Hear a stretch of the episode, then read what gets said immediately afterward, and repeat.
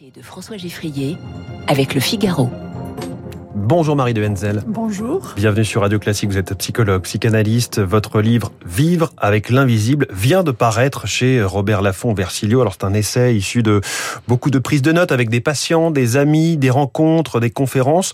On va le dire tout de suite, inutile de vous demander une définition de l'invisible. Vous préférez, c'est d'ailleurs très agréable à lire, prendre une multitude de situations, d'exemples réels. Vous allez euh, en décrire euh, certains. Je voudrais qu'on commence d'abord par signaler cette tribune que vous signez ce matin dans le Figaro et qui est directement reliée à ce sujet. Souvenons-nous de ceux qui sont morts seuls pendant la crise du Covid. C'est ce que, c'est l'appel que vous lancez.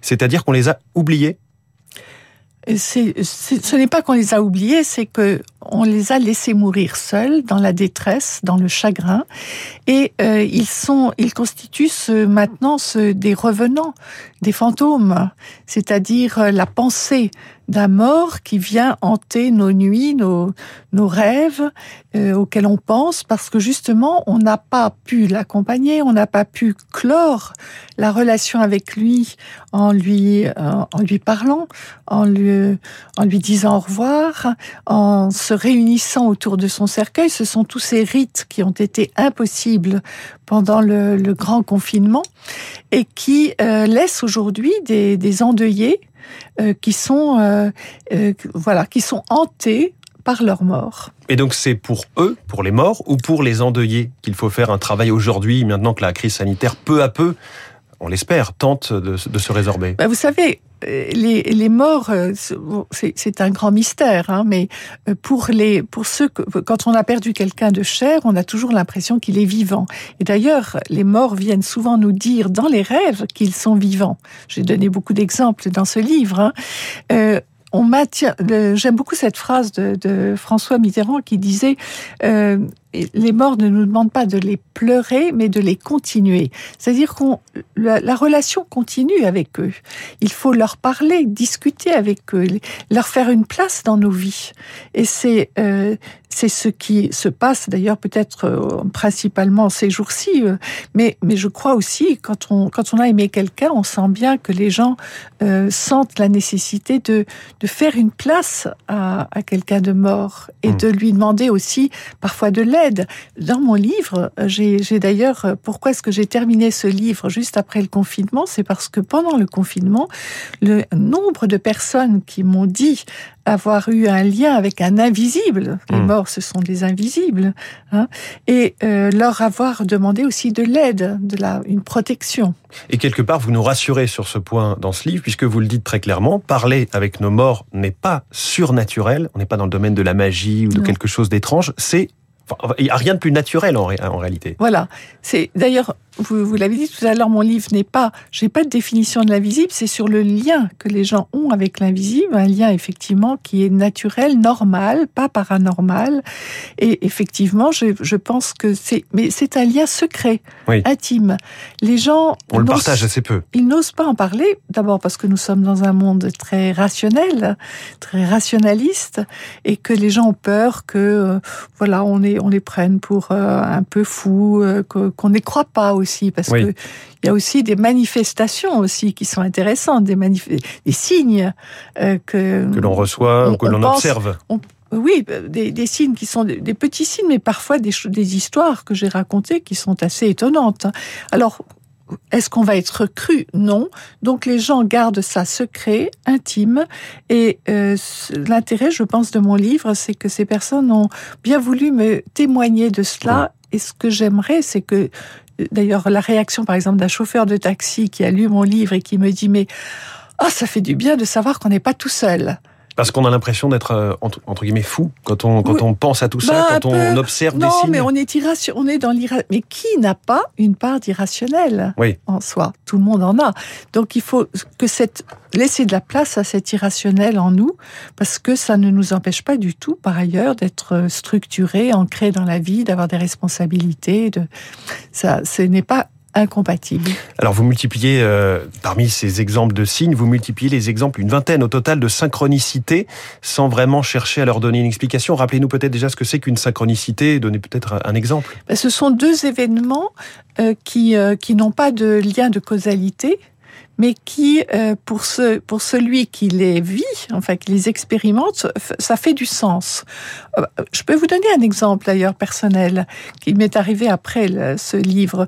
Dans un, un voyage fin euh, fin septembre, je, pense, je réfléchissais à un lieu où j'aimerais aller écrire un livre que, que qui sera publié dans trois ans. Je vais faire le dictionnaire amoureux de la solitude. Et je rêvais à une cabane à l'île Dieu, euh, qui est très solitaire, et je me disais tiens, ça serait bien que je puisse euh, que je puisse la louer pour écrire mon livre. Or, je rentre à Paris, je, vais à un grand colloque sur les EHPAD à la Maison de la Chimie. À la sortie, je rencontre un directeur d'EHPAD de Marseille et qui tout d'un coup me dit Est-ce que vous avez un rapport avec l'île Dieu Je lui dis Oui, j'y ai une maison, mais euh, et il me, il me, dit Et vous je, je, lui dis Et vous Il me dit J'ai une cabane. Et il se trouve que cet homme est le propriétaire de ah. la cabane dans laquelle je me disais j'aimerais aller, je ne le connaissais pas. Alors vous vous rendez compte, à Paris, un Marseillais Hein, On pourrait appeler ça une coïncidence. Pour vous, c'est une, synchronicité, donc un signe. C'est une coïncidence très mystérieuse. Il n'y a pas de lien de hmm. causalité, vous voyez, mais pour moi, ça fait un sens incroyable. Et on a sans arrêt des signes comme ça, qui, qui, euh, bon, beaucoup d'exemples dans les Alors, il y a des signes, il y a des synchronicités. Vous parlez de l'intuition, vous parlez des rêves prémonitoires. Il y a aussi tout le lien que l'on peut avoir ou ce que l'on peut sentir avec des objets ou avec des lieux. Euh, vous parlez euh, notamment des pierres levées, les dolmens, les menhirs et, leur énergie. Racontez-nous la, visite de François Mitterrand dans votre maison du Gard. Alors, oui, c'est une maison dans laquelle j'ai une pierre levée qui a, plusieurs millions d'années, euh, qui est une pierre celte, comme beaucoup de, pierres celtes en France, et qui est sur mon terrain. Effectivement, et François Mitterrand, qui avait, euh, qui, qui, qui était très sensible à l'énergie des lieux, l'énergie des arbres, mais aussi des pierres, avait souhaité effectivement venir euh, poser ses mains sur euh, sur ce petit dolmen que j'ai. Il était venu une première fois en 92 et puis une deuxième fois en 1993 et euh, et je me souviens très très bien. Il est c'était pas du tout du, du, cinéma, je veux dire. Il, est, il posait ses mains, il est resté concentré. On sentait qu'il qu'il captait l'énergie de la pierre. Et là, on est totalement dans l'invisible. On est complètement dans l'invisible, absolument. Et, bon, mais c'est des choses, vous savez, l'invisible on sent, on perçoit, par exemple, l'énergie des lieux, c'est une chose que l'on perçoit. Les gens sont plus ou moins sensibles, hein, mais tout le monde perçoit. On, perçoit ce que c'est qu'il y a un endroit où on se sent bien, un endroit où on se sent mal il se dégage quelque chose. Il y a aussi euh, l'évocation des anges gardiens. vous, vous avez votre propre bande d'invisibles, des gens que vous avez pu avoir comme patients et à qui vous vous adressez aujourd'hui. Euh, ils vous ont promis de vous aider euh, une fois qu'ils seraient passés de l'autre côté. Il y a aussi la, question assez délicate de, de la conscience que peuvent avoir d'une certaine façon et manifester les personnes qui sont dans le coma. Et là aussi, vous, vous livrez dans votre livre plusieurs témoignages. Oui, on sait très peu de choses sur la conscience. Hein. effectivement, je pense que il y a, voilà, il y a certainement au fond de soi une conscience qui peut-être est indépendante du corps. Je, ne sais pas, mais ce qu'on ce qu'on peut, euh, je dirais, euh, observer, c'est que il y a. Euh, j'ai donné l'exemple, par exemple, de cette une jeune femme qui est qui est morte, une jeune femme qui était qui ne restait en vie que parce qu'elle comptait pour sa mère.